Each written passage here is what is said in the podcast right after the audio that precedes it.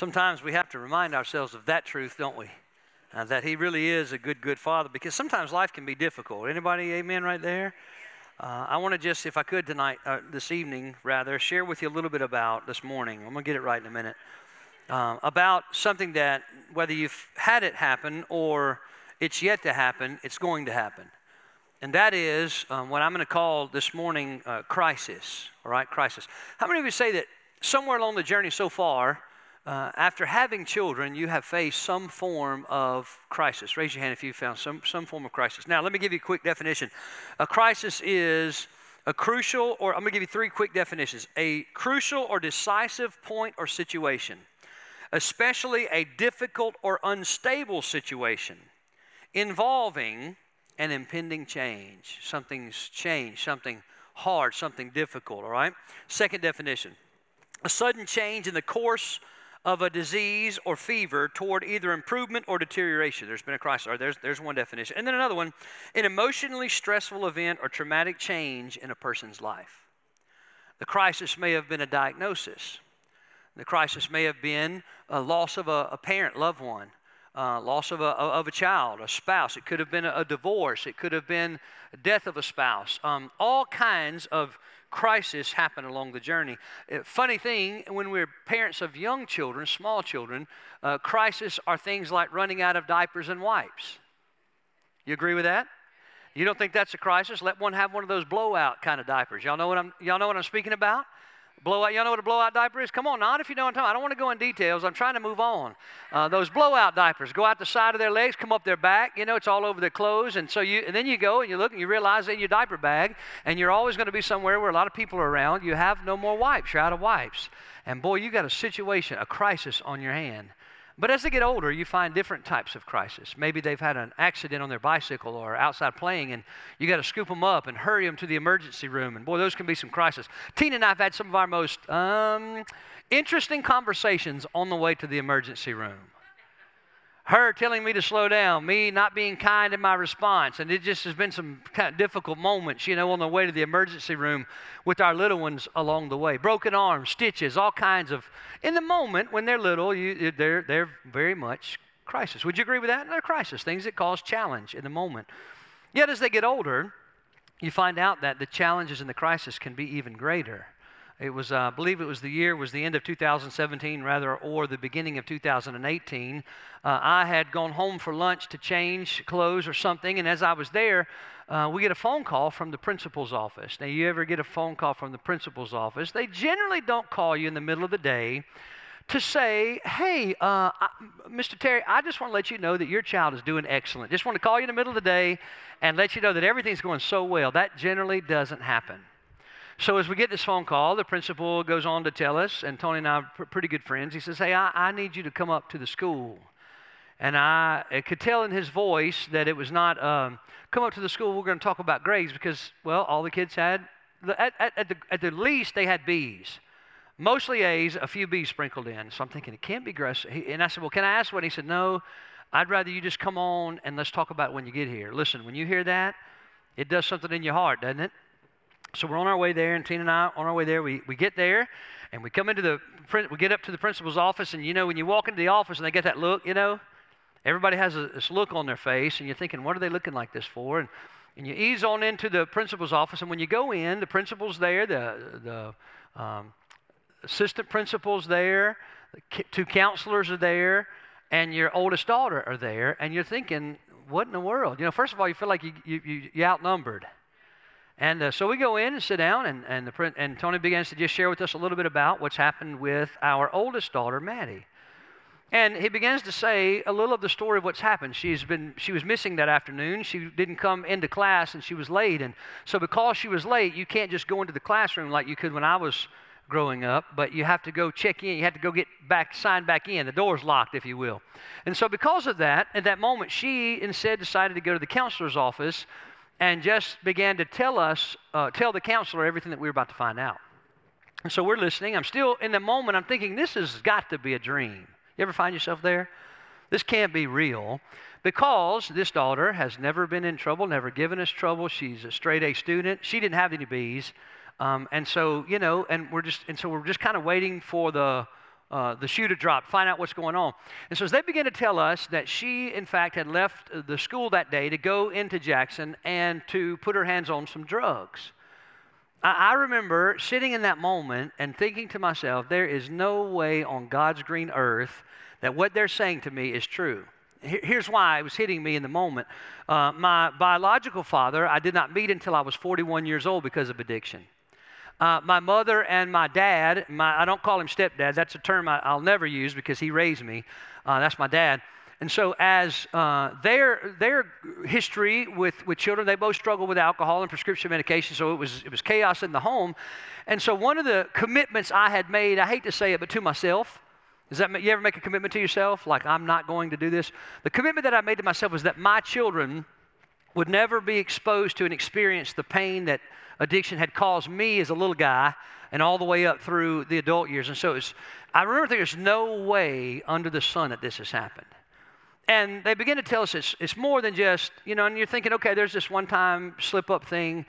But then he goes on to say that we've, we've talked to her and we want you to know this is unusual but, but Maddie thinks she needs some help and begins to talk about how long it's been going on and all that it involves. And I'm telling you, it is as if somebody reached in and grabbed my heart and pulled it out of my chest. I felt like I couldn't breathe. You ever had, you, you may not have experienced moments like that, uh, but there's a chance, I won't say high probability, but there's a chance that as a parent, a grandparent, somewhere down the road, you may have moments like that ahead of you.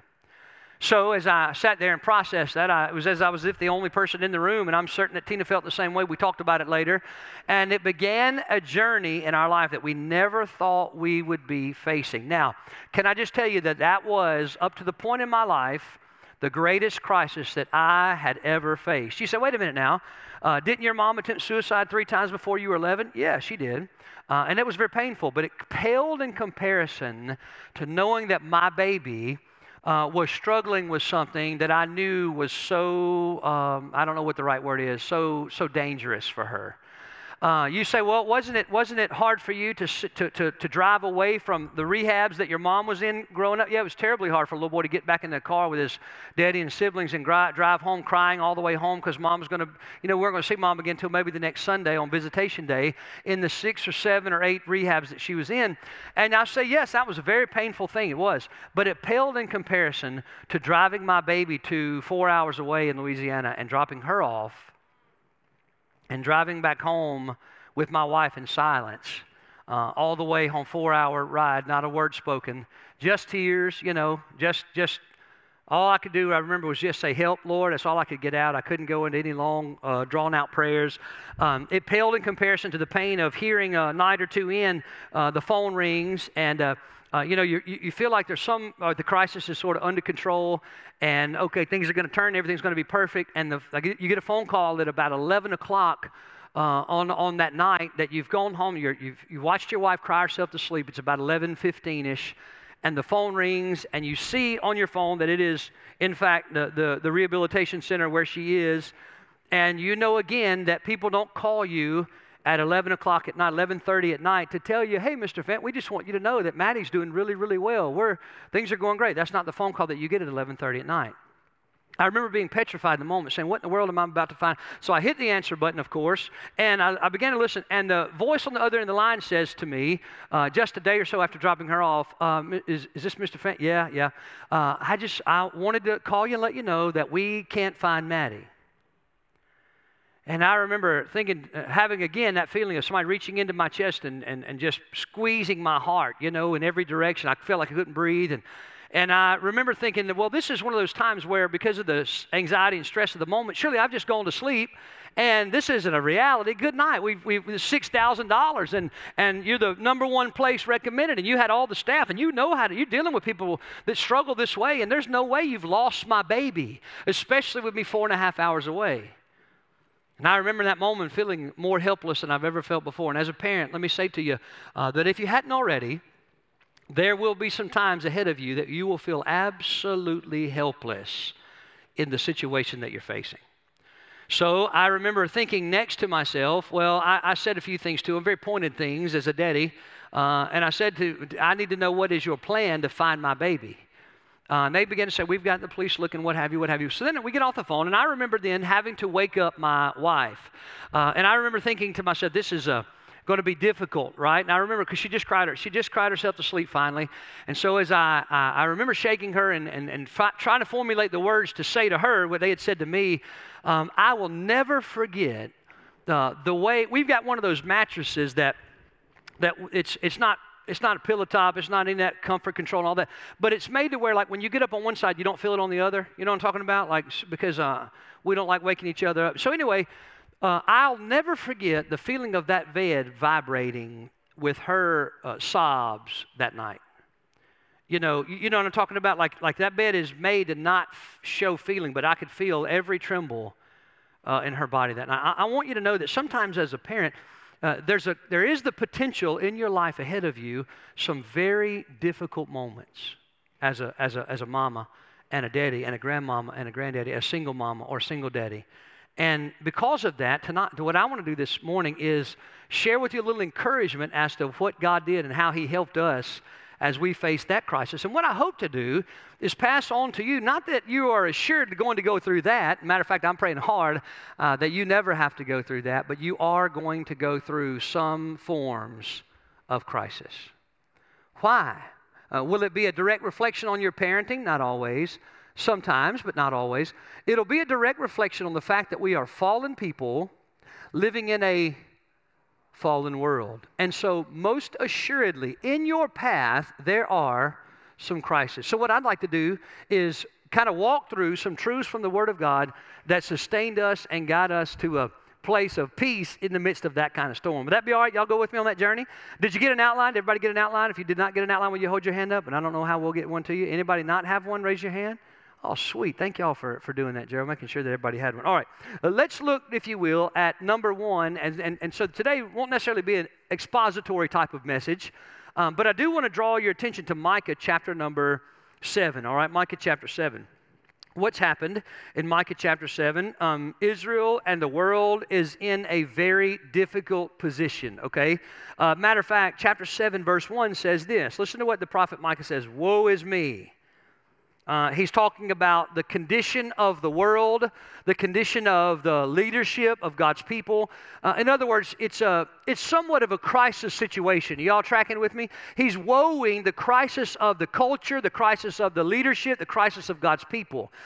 And in the midst of that, there's some things that we can, you and I can extract and look at that can also give us peace and strength and courage for the journey. And when and if, i I'm going to say when, you face crisis, no matter what level it is or what specific thing it is, that God would give this back to you and you'd be reminded. Not just that, you'd share this information with your friends because life is full of crisis.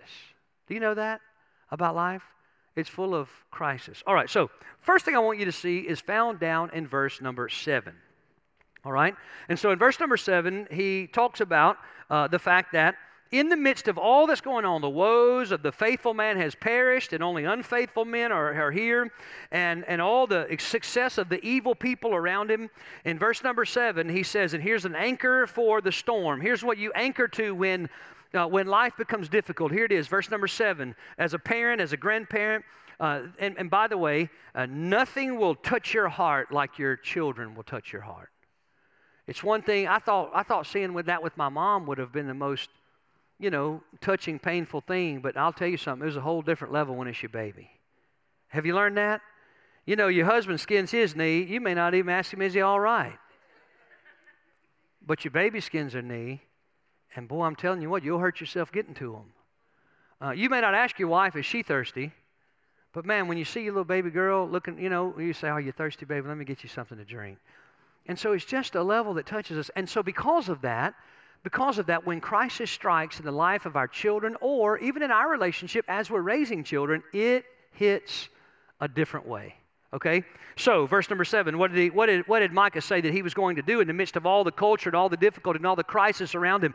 Verse number seven, he says, Therefore I will look, you ready? To self help books and Dr. Phil and these popular people on TikTok. Heavens no. He said, I will look, come on, somebody, to the Lord.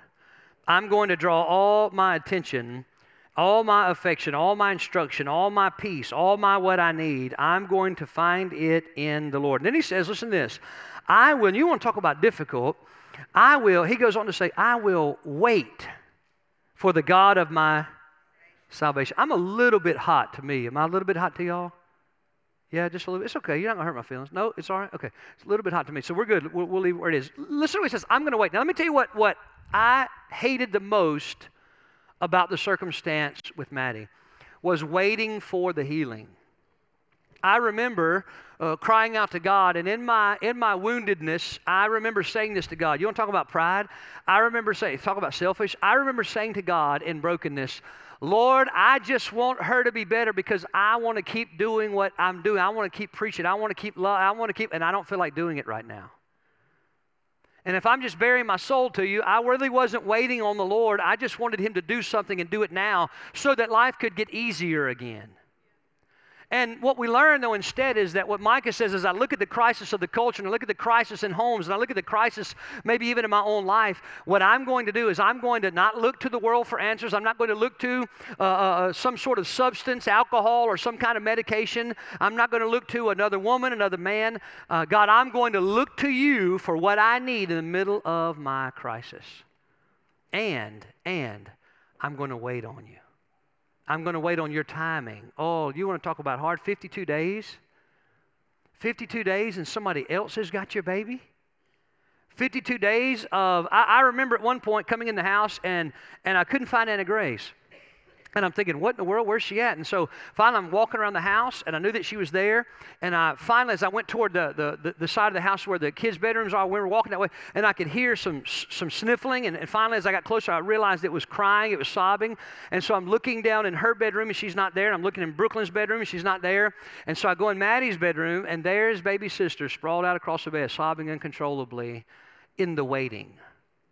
Uh, the waiting of the crisis, I want to say to you, is one of the most difficult places you'll ever find yourself, especially when it is your child that's struggling. And I want to promise you something. I'm going to promise you something. Your children are going to struggle. Everything you've heard this weekend, everything you've heard this weekend is about the fact that you still have the potential to give them the greatest capabilities and the greatest statistics and the greatest uh, uh, average of facing those struggles and coming out uh, the other side.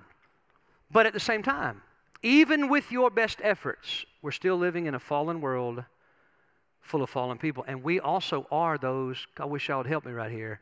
We are also those fallen people. And so I'm reminding you what I started with this weekend when I said to you, sometimes we feel like a failure. I can remember thinking, man, I have failed my baby.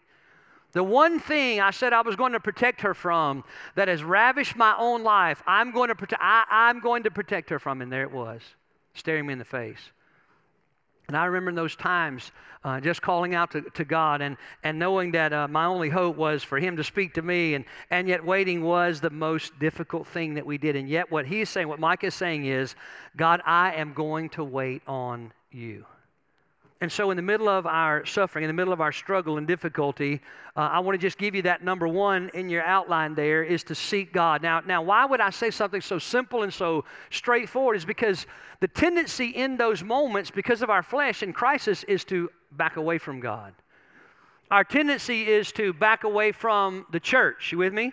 Uh, I remember not wanting to preach for the first time in, uh, in, since I began the journey. I remember not wanting to be around people. I remember not wanting to have people ask me questions. I remember not wanting to stand up here and have to face the congregation and tell them what was going on uh, so that a bunch of rumors weren't flying around about my about that weren't true. I wanted to hit it at the pass. I, I remember uh, not wanting to continue on and yet and yet knowing that I still had to personally force myself. Y'all with me? To my time in the Word with the Lord as the day began. And I believe this right now. I believe this with all my heart. If, if He had not sustained me there, I'd not be here today. And I don't know where Maddie would be today. And I don't know where Morgan would be today. And Swayze would be today. And Matthew would be today. And I don't know where Tina would be today. Had He not met me there each and every morning, even the times when I didn't necessarily want Him to meet me there. This is what I'm supposed to do. I'm, here's my Bible, bam. I'm, I'm at my place where I meet with God and I'm snatching it open and I'm doing it because I know I need to do it. But in my mind, I'm thinking, I can't believe this has happened. I can't believe this has happened. And why? Woe is me. And why can't things just be like they're supposed to be? And all I've done is tried to serve you, God. You ever, you ever found yourself right there? And yet he met me there with grace and mercy each and every time. 52 days. Uh, we, had, we went so long without being able to see it all. Finally, we could go down for three hours uh, on Sunday. You don't talk about fitting that into a preaching schedule and uh, driving four hours away and, and, uh, and, and, and all the complexities of every time you go, you got to leave her again. And yet, seeking the Lord was the one anchor that held Tina and I uh, and even drew us closer together as time went on. So, when crisis comes into your life, I want to just encourage you to hear my voice, hear the Spirit of God say to you that isolation from God and from the people of God is the breeding ground for defeat. If you want to, if you want to assure yourself an addiction, if you want to assure yourself depression and anxiety, if you want to go ahead and sign up for uh, defeat on every level, then what you need to do here's the battle plan retreat from God and retreat from God's people and there's a guaranteed platform of destruction and defeat that's waiting for you away from God. So, if that should come your way, what is the, what is the imperative? Seek the Lord. Keep seeking the Lord and wait on Him, all right? A couple of verses I'm going to give you. Well, we looked at Micah 7 7. One more verse I want to give you, and we're going to see how these two parallel each other. James chapter 4, verse number 8. James says, Draw near to God, and what will God do? Draw near to you. I'm going to say um, that I had an attitude in my heart that nobody else could see but God. That wasn't a very pretty attitude. That wasn't a very attractive attitude. It wasn't a very pleasant attitude. Now, you've probably never had that. But in that season, I did, and probably for the first time in um, much of my journey with Jesus. And I still am amazed that He kept on meeting with me, that He kept on pursuing me, that he didn't look down and say, Boy, you got a terrible attitude, get out of my sight, because I've said that to my own kids before. but that he every time would meet with me and, and minister to me in my, in my own selfish attitude. So draw near to God. What am I going to do when, when, when crisis hits? I'm going to draw near, I'm going to seek God, and God promises to draw near to me. Number two in your notes there, and this is, if we follow through the outline of Micah, I'm going to look down in Micah chapter 7, verse 9, and there's a there's a second point here I want you to write, and, and or you see there in your, in your outline, and it says, can y'all read that with me? So one thing I'm going to do is seek the Lord, right? But the second thing I'm going to do in parenting through crisis, I'm going to own our. Isn't that fun? Don't you love owning up to stuff? Didn't you love it as a kid? Don't you love it as a, didn't you love it as a young adult? Yeah, or maybe a middle-aged adult or an older adult. It's always fun, isn't it, to admit where you've messed up? Except it really isn't. And so, as we consider life and, and the journey of parenting, uh, one of the things that will help us uh, in the journey is to own our own sinfulness. Listen to what Micah says in chapter 7, verse 9. Now, I'm going to read on down. In verse number 8, he says, Do not rejoice over me, my enemy. When I fall, I will arise. Remember, he said, I'm looking at this crisis of the culture. I'm looking at the crisis within the people of God. And he says, I will, I'm not going to allow myself to be fallen and, and isolated and defeated. I will rise. I will sit in darkness, and the Lord will be, even in darkness, the Lord will be a light for me. Isn't that beautiful? And I'm going to tell you something. In that dark hour of our life, the Lord was a light for me. He was a light for Tina, a light for Maddie. Uh, one of the darkest moments, I guess, was one of the times when Maddie looked at me and said, Daddy, I, you know, I need to tell you this. Um, I need to let you know that uh, uh, I don't know even that I believe in God. And I remember wanting to get my Bible out and go to preaching. And I remember the Spirit of the Lord because He'll meet with you when you seek Him, telling me just shh, just shh. And, and I remember the constraining power of the Holy Spirit that kept me from preaching. And I remember hearing her and him saying to me, You got to let her figure this out and go on the journey. I've got her, I'm pursuing her. But you want to talk about feeling like a powerless adult because here's what we want to do for them we want to make it happen for them. And let me say something to you you can't make it happen for them. Now, you can create the atmosphere, and you should. And you want to present the gospel and how you live, and you ought to do that. It gives them the best opportunity. But ultimately, the rescue, whether it be salvation or from whatever crisis, is of the Lord. And as much as you love them, oh, here's the, here's the shattering truth He loves them that much more. Now, I know you can't believe that. You don't believe that. There's no way for us to really get that, but it's true nonetheless. And so I remember her saying that to me, and I'm just, and, I, and every time I'm saying, I'm going to wait on you, Lord, I'm going to wait on you. And she's saying, Daddy, I just, that's all I've ever heard. It's all y'all have ever taught me. And, you know, when I was a kid, I did, you know, I went there, I was baptized, whatnot, but I don't, you know, I don't, I don't know if I even believe all that. And, and the words coming out of my mouth that were not my attitude were, well, baby, that's something you're going to have to figure out as you go along. If it's not real, it's not real. And then walking away thinking, what did I just say? Um, he's a light in the darkness. Even in the darkest hours, he's a light that's shining. So we go on down in, into verse number nine. I will bear. Now listen, because, because Micah has been talking about the culture, of the, the crisis of the culture, the crisis of the leadership of God's people. But then he says in the middle of that, in the middle of that, instead of getting frustrated, mad, and point fingers at people because, because you know, where there's a lot of parts to be played, he said, instead of all of that, verse number nine, I will bear the indignation of the Lord because, help me out somebody, I've sinned against him too. The crisis of the moment and the people to blame and who, what's going on, uh, is, it's, it's a whole lot easier to deal with when you realize, you know what, there are no perfect people on planet Earth. And that I also have sin in my life. And so it causes you not to look at your daughter and say, Why'd you do this? Because you understand she, like you, is a sinner by nature. And you look at other components of the story and how it happened, and you, instead of getting angry and bitter and, and all those things, you, you understand that you uh, also are a sinner, just like every person on planet Earth is a sinner. Even, even those walking with Jesus have the capacity to do bad things. Did you know that about me and you? We do. We have the capacity to do that. So uh, notice that Micah says, I, am acknowledging my own sinfulness. I'm not just pointing fingers. I'm not just going to lay on my bed and be overwhelmed, depressed, angry, frustrated, anxious about everybody else's situation, but I'm going to acknowledge that I have, I'm a sinner as well because I have sinned against him. Until he pleads my case and executes justice for me, he will bring me forth to the light. I will see his righteousness. So I want to parallel with James 4 again and give you, it's there in your outline, James 4, 8, and 9. he says, uh, as he says, draw near to God, he'll draw near to you. The rest of that phrase is, draw near to God, he'll draw near to you. Cleanse your hands, you sinners, and purify your hearts, you double minded. Lament and mourn and weep. Let your laughter be turned to mourning and your joy to gloom. Y- y'all know me, I love to laugh. I absolutely love to laugh. I'd rather laugh and do just about anything. But in that particular season of my life, the laughter had been turned into lamenting and mourning, and it was beneficial for me. Can I say that to you again?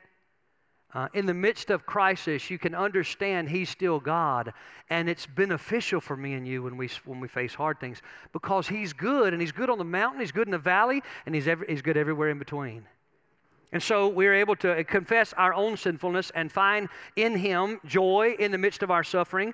And our laughter sometimes is turned to mourning and our joy to gloom. And it's, it's okay because He's still God in the gloom. He's still God in the pain and the suffering. He's still God. Now, I, am not, and I need to be reminded of that. And Maddie's not. I need to be reminded of that. And neither is anybody else except God.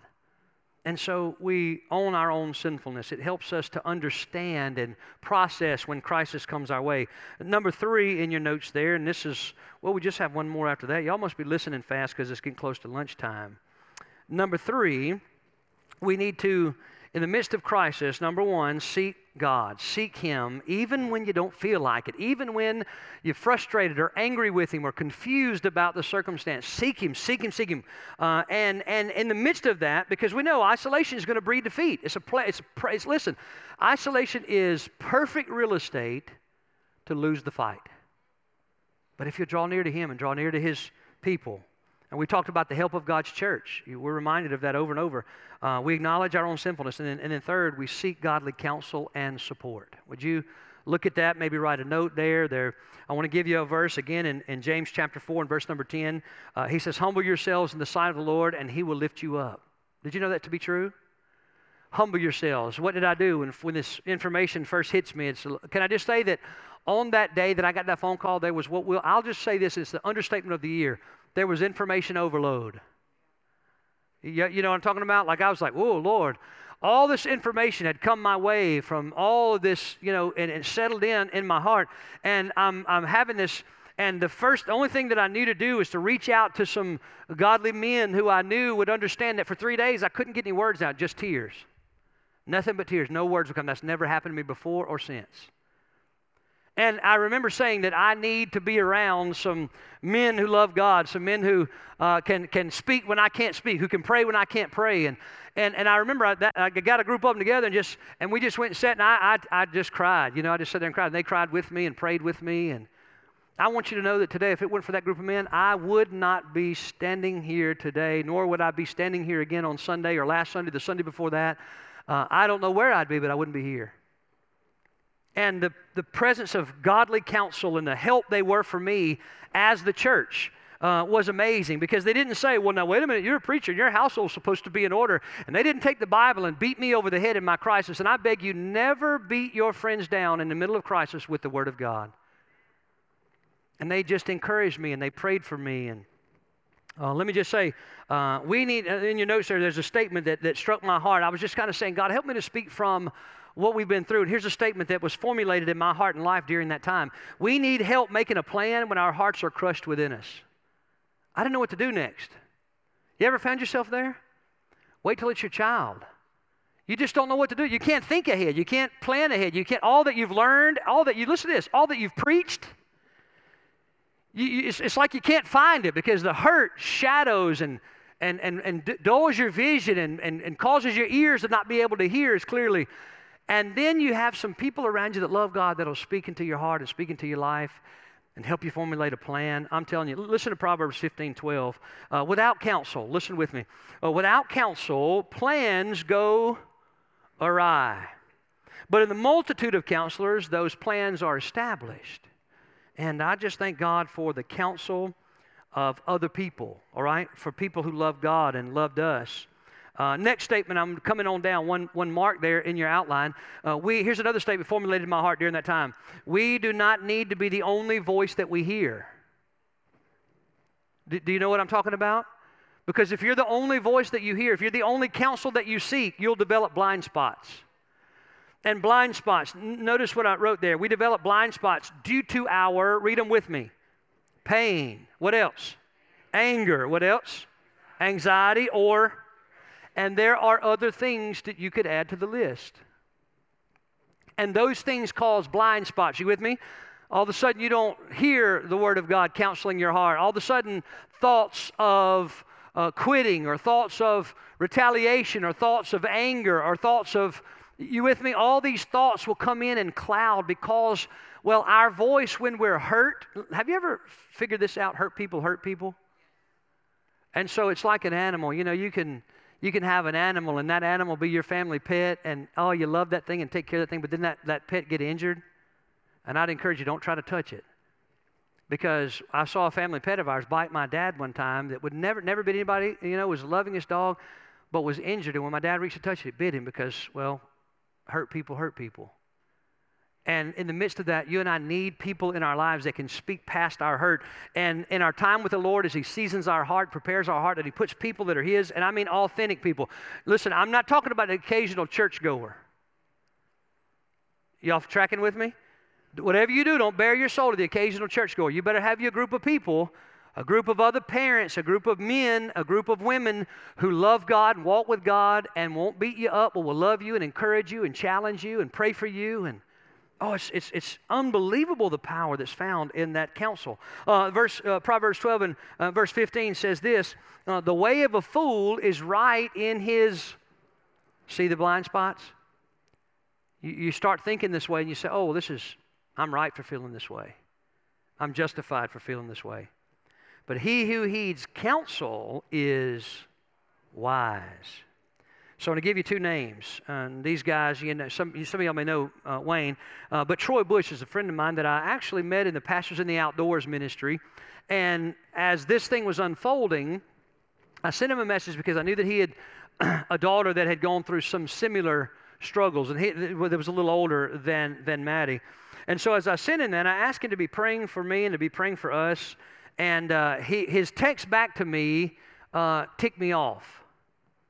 You ever, you ever have somebody text you something make you mad?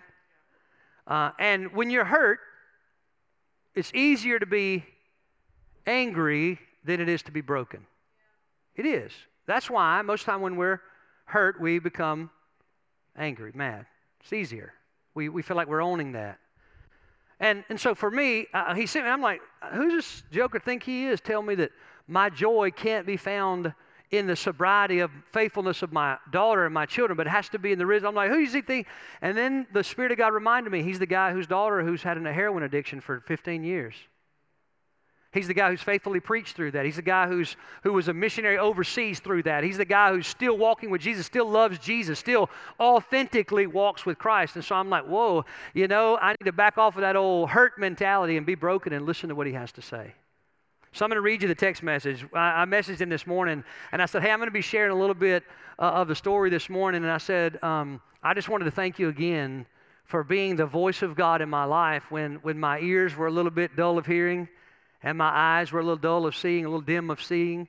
And uh, I want to, can I, can I read you all? That'd be okay if I read you the text that he sent me that day? He says, Brother, know that I'm praying with you and her. I've walked that tear filled path with my own daughter, and I have seen God's hand do a gospel and grace work in her life that was beyond anything I could have ever imagined or hoped for. Let go of any pride. Now you're going to see why I'm starting to get ticked off. Let go of any pride or fear of shame. Walk in tender righteousness, putting on your armor and go to war against our adversary, who are not people, and your flesh for the sake of your daughter's soul. Our hope, our comfort, our joy are not found in the faithfulness of our children. Right now, more than ever, your little girl is watching her dad walk with Jesus in the midst of crisis. You cannot do this. You cannot overcome this. But in Christ, you already own the victory. Walk in Him and know that I'm praying for you. Now, you can you can you, I know you can't really put yourself in the mental condition that I was in, but you can you can anybody in here start to see why when I first read it, I was a little bit ticked off? No, y'all are thinking, no, that's the kindest thing I've ever heard. That's so kind. Not, not, not in that moment, it was not. And I'm thinking, don't tell me to be happy because Jesus is risen from the dead. Didn't this sound ridiculous? My thoughts were, and don't tell me to be happy because Jesus is risen from the dead. My daughter's over here, you know. And then the Lord just used it because that was a blind spot that crisis had produced through hurt. You see, my own voice was counseling me wrong. And yet, godly counsel, God used a man to speak life to me. And boy, I'm going to tell you something, it changed everything. It changed everything. Let me give you another one. Uh, Wayne Sojourner is a dear friend of mine who's been actively involved in my life since I was a teenager or maybe even a preteen. And part of that journey, uh, he would always ask me, you know, he'd call my name. He'd ask me how many tackles I had in the football game. He's uh, part of that reason that Brian was mentioning those guys' names. Um, he's one of the reasons why when the family came and picked me up from my house where everybody's still asleep and took me to church down in Crystal Springs all those years uh, was because I knew this guy, Wayne, was going to be there. And when he was there and he saw me, he's going to call my name. And he's going to say, Terry, how you doing, man? It's good to see you. And to have somebody call your name a man – a grown up man. I was a kid, you know, and he'd call my name and talk to me and, and ask me what God was teaching me. He'd ask me, What's in your. And I'm thinking, I don't, what's a quiet time? You know, what is he talking about? And he would share with me what that meant. And then as that developed, he expected me to give him a response when he said, Tell me what Jesus is teaching you this morning. And how that shaped me and formed me. But, but we went to lunch one day at Ruby Tuesdays, and this was about the fourth day when I was able at least to hold the tears back enough to get words out. And as we're eating that day, he leans back in his chair and begins to smile. Now I'm thinking, this is not the time to smile. You, you know what I'm talking about? I'm thinking, why are you smiling? And this biggest smile, and it wasn't just a it wasn't just a faking of a smile. It was a smile that was evident came from his soul. You know, his eyes lit up, his face. I mean, I, and I'm thinking to myself, what is wrong with you? I thought I knew you. What are you, you should be crying with me. What's wrong with you? And his words came out. Here's what he said. He said, you know, you know, Terry, I know this. I, he said, I know the devil's overplayed his hand. What he thinks is going to destroy you is going to make you and Tina better and Maddie better. And, and I remember leaning back that day and thinking this thought, could that even be true? Could that even be true? But having, in the midst of wanting to wallow in it, in the crisis, uh, in the midst of that, hearing that voice of godly reason and counsel say, Yeah, there's hope in that. Now, you may be in the waiting room for a while. You may be in the waiting room for a while, but you're not in the waiting room alone. You're in the waiting room with God. Hallelujah. You're in the waiting room with the people of God. If You want to isolate yourself. If you want to isolate from Him, you'll continue to seek God. If you want to isolate yourself and not continue to praise Him and seek counsel from His people, uh, then He'll meet you there. And boy, what I found out, here we are. You know, you look on down the end of the road, and here's the last thing in your notes there it is to trust His faithfulness. Now, I added this verse after you had that note or that outline. So would you write in your notes there Second Thessalonians chapter 3 and verse 3? Just write that notation there. Second Thessalonians chapter 3 and verse 3. Okay? in a quick review, what, what, what, how am I supposed to parent? How am I supposed to raise these children? How am I supposed to, when, when, we, when we find crisis? Number one, seek God. Personally, seek God. Never stop seeking God. No matter how bad the pain, no matter how much your eyes see or your ears hear, how you can't understand it. I'm telling you, sitting here today with young children, you, may, you have no idea what could be ahead of you. But life is full of crisis. It is. Um, and so we seek God. Next is uh, acknowledging our own sinfulness, knowing that there is the potential and possibility of situations because we're sinners. Third, seek godly counsel and support. Okay? And then finally, trust God's faithfulness. Second Thessalonians chapter 3 and verse 3. Okay, I'm going to read it to you. and Dustin is so wonderful, he already has that pulled up for us, and he didn't have that either. Read this with me, if you will, in your seat. But the Lord is, He's what? Well, you say it like you mean it. God is and notice there's a but, so there's a contrast, right? Because people aren't. You're not 100% faithful. I'm not 100% faithful. You're, uh, oh, here's a news flash. That little baby that you hold and, and, and you just loving on and watching them do, you know, they also aren't faithful. Nobody on earth is faithful 100% except God. But the Lord is. And there's our hope. There's our hope. Looking at the culture, looking at time, and thinking about our kids and and, and, and, and knowing that they've got a lot of cultural change ahead of them, but to be able to have hope because not because the world is faithful, not because, not because the school system is faithful, but to know that God is faithful. You don't have to be afraid of tomorrow or the next day or what happens next. He is faithful. And when the crisis comes, you'll have to tell yourself that, and somebody else will have to tell you that. God is faithful, who will establish you, read on with me, and will guard you from the evil one. I'm looking back now this last week and thinking about the fact that I remember hearing Maddie say to me, Daddy, I don't know how to have sober fun. And I, I remember not being able to relate to that because that's not been my struggle. And I'm, I remember praying through and processing that. And I remember, I remember one Sunday night getting a text message. She'd been home for a couple of months. And the text message said, and it was Sunday night about 10:30, and the text message from her bedroom to my bedroom says, "Daddy, are you still awake?" Now, they say Daddy, D E D D Y. That's what they type it in. That's what they call me. Diddy, all right? And she said, Daddy, are you still awake? And I, I go, y'all know what my thoughts went to, and I'm just being honest with you. Uh oh. What's happened? What's going on? And because she knows I'm awake, I'm, I'm wired for 440. After preaching on Sunday night, man, I'm, it takes me forever to gear down. And she says, Daddy, are you still awake? And I say, Yes, question mark. And I remember in that moment, a little bit of fear, a little bit of uncertainty. You hadn't been there with your child yet. When he comes, you'll know what I'm talking about. Didn't know what was going to come back. And she says, Will you come to my bedroom? And I'm thinking, Oh boy. Oh boy. And I said, Of course I will. So I get up out of the bed and praying. I'm praying. Oh God, whatever I'm about to hear, prepare my heart. God, whatever she's about to ask or say, I don't know. I don't have any wisdom. Give me wisdom. I'm praying all the way to that. It seemed like a five mile journey. I go into her room and, and, and, and, she's got, it's dark. She's got a little light, little uh, light beside her bed. And she says, Hey, uh, uh, you know how you said before that, uh, that it had to be real for me, that he had to be real for me? And I said, Yeah, baby, I remember. She said, Well, I want that. And uh, whew, trying to hold it back. she said, Would it be all right if, if we prayed together and I invited Jesus to be Lord of my life? I, I, I want that. He's real to me and I want that. And what do you think I said? I, didn't get, I didn't get any words out. I just went to bow and, you know, getting down on my knees beside her bed. And, and listen to me when I tell you this trust his faithfulness. Uh, I remember hearing those words coming out of her mouth. God, forgive me for the things that I've done, how I've hurt mom and daddy, how I've. And would you come in and save me? And and be my Lord. Listen to me. I remember baptizing her after that, and I remember watching her take care of Swayze and race Swayze. I remember, I remember seeing her hold Morgan for the first time, and thinking to myself, now she knows what sober fun is like. And so, what I want to say to you is that life is full of crisis, but here's what you can rest on He is faithful and good.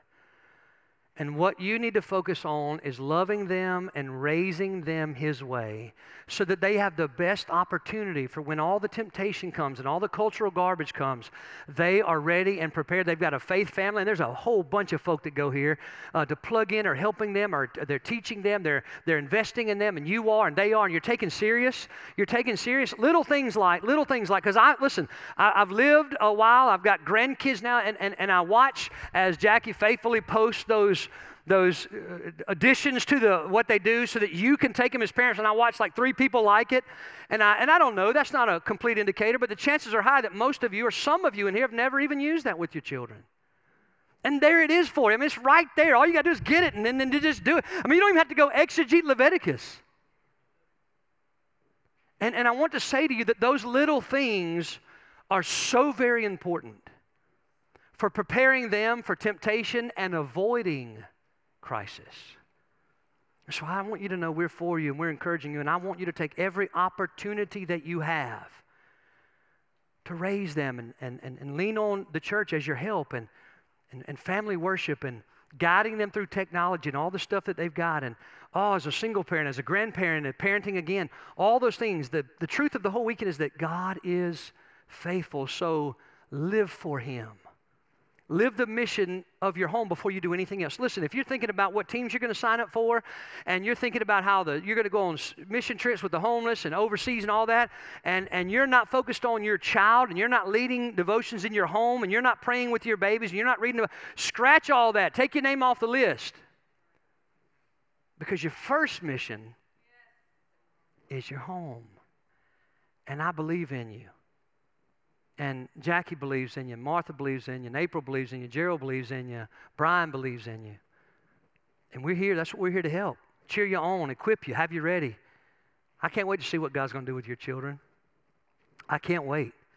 I can't wait. And I know this, even though there's going to be some crisis, here's what I know. I don't know it just because I read it, I know it because I've lived it.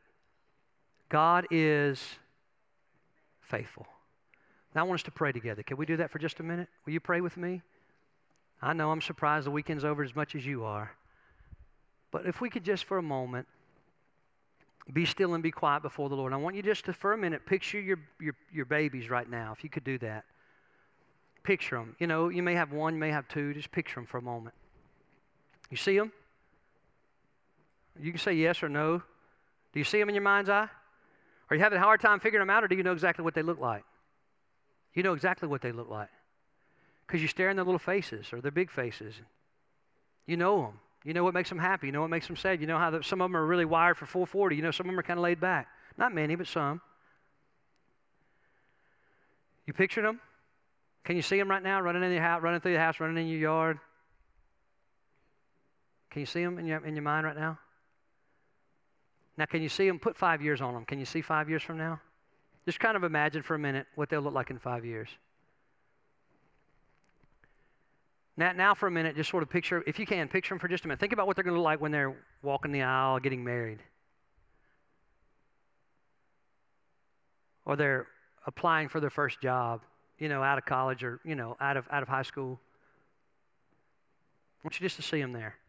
I want you to see them the first time that somebody puts drugs in their face. Now, I know she, maybe she's 10 months old. I know it's hard for you to think about that, but I want you to think about the first time because where it happened for Maddie was at the bathroom at the school. Somebody offered her Adderall to help her make better grades. And you don't think that can happen because you're not going to have her in, in, in, places where that happens. But let me tell you something it's everywhere. And so I want you to think for a minute about the moment that she faces that temptation, the moment that he faces that temptation, when they're alone together in the car and the sexual temptation is so strong. You know, y'all know what I'm talking about. And when you see all the temptations, all the tests, all the trials, all the stuff that's ahead of them. And would you for just a minute realize that you are their number one resource to have them ready? Please don't let it go by. It's so important. Don't focus so much on kicking the soccer ball and focus on the foundation of Jesus and His Word and ways in their life so that they're ready when they face temptation. Will you pray for them right now? Pray for them out loud by name. Would you do that for just a minute? Just call their name out loud. Just take a moment and pray for them. Pray for your babies.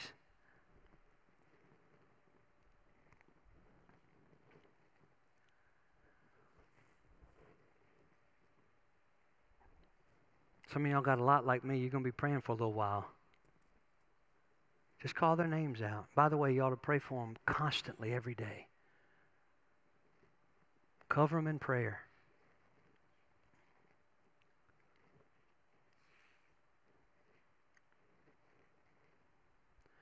Now, the next thing I want to do is I want to invite those that are here, and there's a husband and a wife that are here, mom and dad. Would y'all just lock hands for a minute? Will you just reach over and, and grab her hand, sir? Will you reach over and grab her hand? Just grab her hand and pray for her. Will you pray for her right now? Pray for her right now as uh, the woman of God. That she, listen, that, will you pray this for her? That she wouldn't be the one that's responsible for their their overworking attitude, or that she wouldn't be the one that's responsible for uh, for their uh, quick temper, or or but that she instead pray this, pray that she would be responsible for their prayer life. That, that, that your daughters would see in her the kind of woman that loves God and prays and spends time in the Word, and that would be reproduced in her. Would you pray that for her? Maybe she didn't have that. Maybe her mama wasn't that way. And so, would you pray that for her that God would empower her to do that? Now, if there are single moms in the house, would you raise your hand for me? If you don't mind, I know this could be awkward. All right, there's a couple. I'm going to ask some of our uh, ladies, if you would, go and pray with each other. Will you pray that with each other? If you're sitting by a lady or if you see a lady, raise your hand up so the lady, other ladies can look around the room. I got a few ladies in here. I need y'all to help me, okay? We got a few here. We got, we got one over here. I need y'all to just sort of move around and find those ladies, okay? Quickly, quickly, quickly. If you'll just find, hold your hand up so they can find you, and uh, they're just going to pray over you. They're just going to pray over you for a minute. Pray that for me, ladies, if you will. Pray that. Pray this. Oh God, would you help them as a single mom? Would you help them as a single mom? Because they got a tough task, man. They're trying to, they're trying to do both. Would you pray the Spirit of the Lord would anoint them for the task? Uh, that they wouldn't uh, be overwhelmed by it, but they would let the Spirit be the wind in their sails that drives their ship to the right destination. Would you pray that for her right now? Are there any single dads in the room? Would you, would you raise your hand if there's some single dads in the room? Any at all? Got one? Oh, yeah, absolutely. So, Dustin back in the sound booth. I need somebody to go pray with him. Thank you, Ryan. Y'all just go pray for him. Pray for him as he's striving to be a godly example.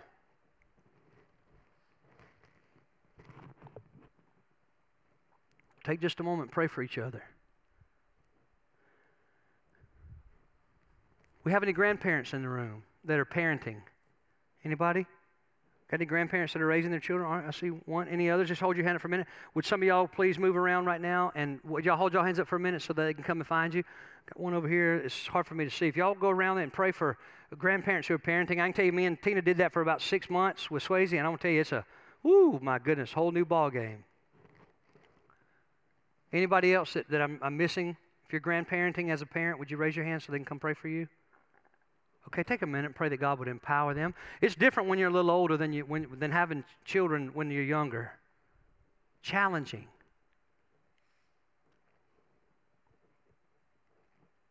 So we're praying right now for the Spirit of God to empower us to live the mission of our home.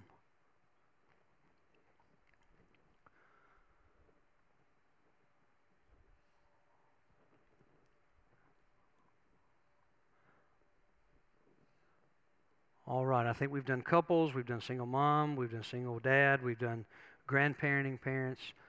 Um, if you're here and you're a part of a blended family, would you raise your hand? I'd like for somebody to come around and pray for you. All right, we got hands up. So y'all just find those that are in blended families, that those that aren't, if you will. Y'all hold your hands up. Let's move quickly. All right. If you're not part of a blended family, find somebody who is.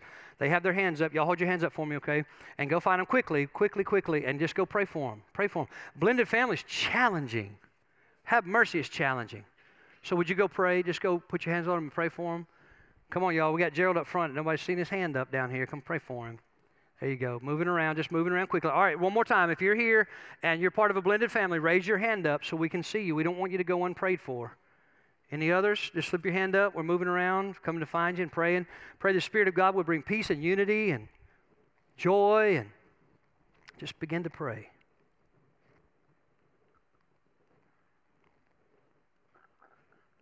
Anybody here in the blended family doesn't have somebody praying with you, will you raise your hand up for me? Raise it up. Anybody? I can hardly see, so y'all forgive me if you're out there and I don't see you. All right? Just pray, God, to help them. that God would help them. He will. Listen to me, He's all sufficient. He's sufficient in the single home. He's, he's sufficient in the, uh, the, the home with mom and dad. He's sufficient in the grandparent as a parent. He's sufficient in the blended family. Because the whole point of what we're talking about is that He's faithful. He's going to get you through, He's going to help you.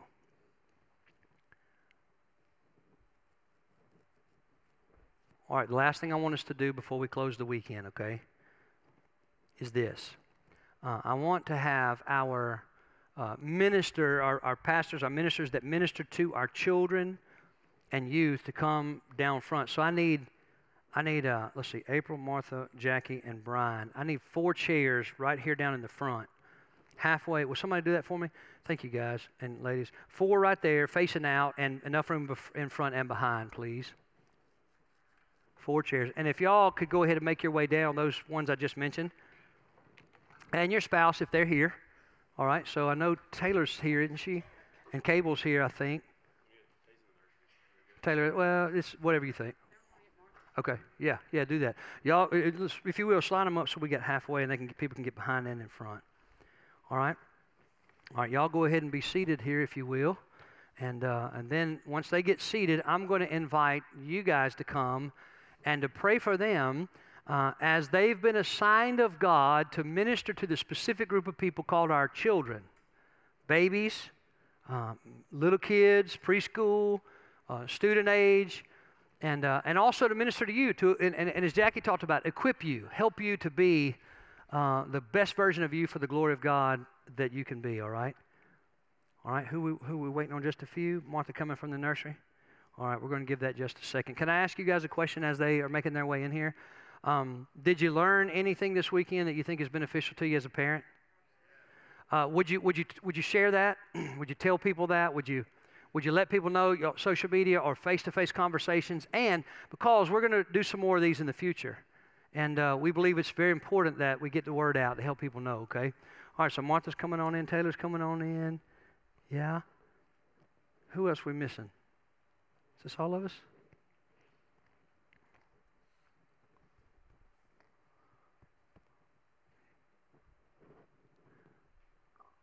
All right, as they make their way down, Taylor's here. And this everybody? One, two, yep. All right, so I'm going to invite you now, if you would, to come out of your chairs and just come all around them. In front of them, behind them, uh, the side, the left, right. Would you pray the Spirit of God would give them fresh wind and fresh fire for the assignment of ministering to our children? Dustin, can you play a little something for me? Just soft, something in the background would be wonderful.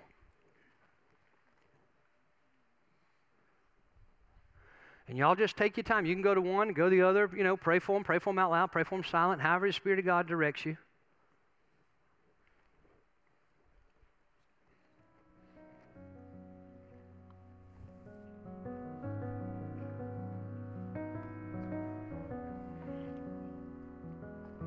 You know, prayer changes things, prayer changes people. So we're asking the Spirit of God to give them power to keep on keeping on. It's a very important ministry, it's critical. God bless and touch and move and empower. A lot of times the preacher preaches a whole long time and they faithfully serve and faithfully encourage and instruct. They got a team of people uh, that they're encouraging and helping along the way. So just pray for them, pray hard for them, pray fervently for them.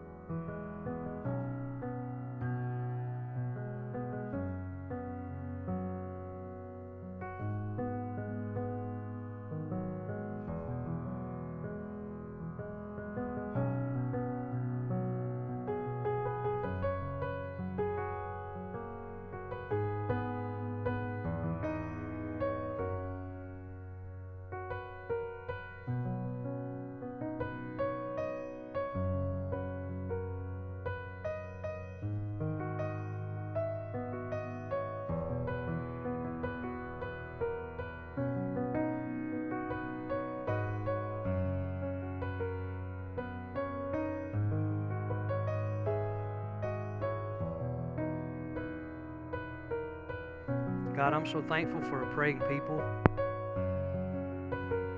God, I'm so I'm so thankful for these mamas and daddies and grandmoms and granddads. I'm so thankful for them. I'm so thankful for instruction, encouragement. I'm so thankful, God, for the prayers of your people. Just hearing people call out. I'm so thankful for the impact it has on the people that are right now being prayed for. The weight of ministering to children and young people and babies and everything in between can be very taxing, Lord. And so I pray that as you hear the prayers of your saints, Lord, that you'd bless this group, that you'd empower them, and that they would know beyond the shadow of a doubt how thankful we are for them.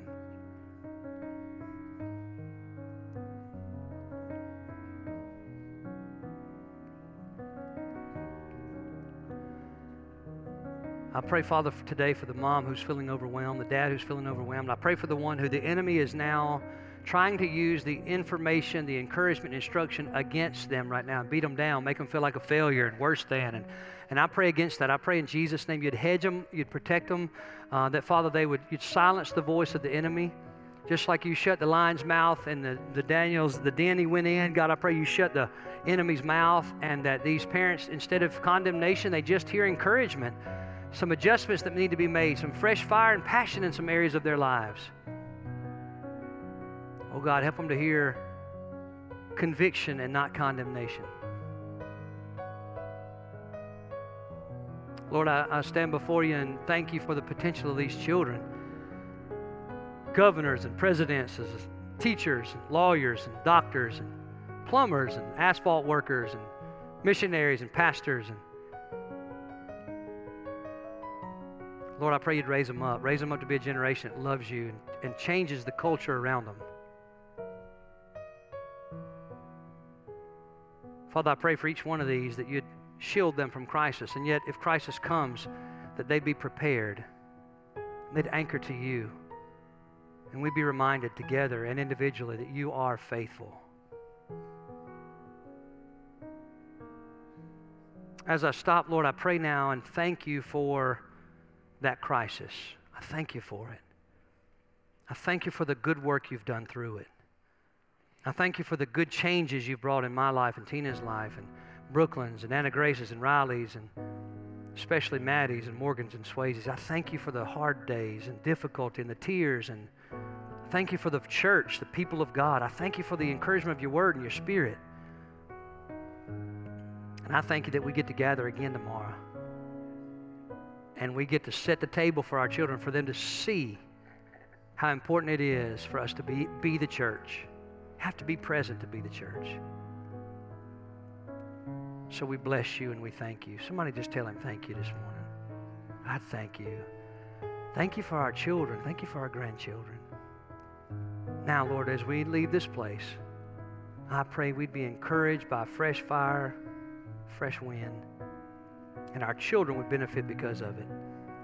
And you'd be glorified. It's in the precious name of Jesus that we make our cry.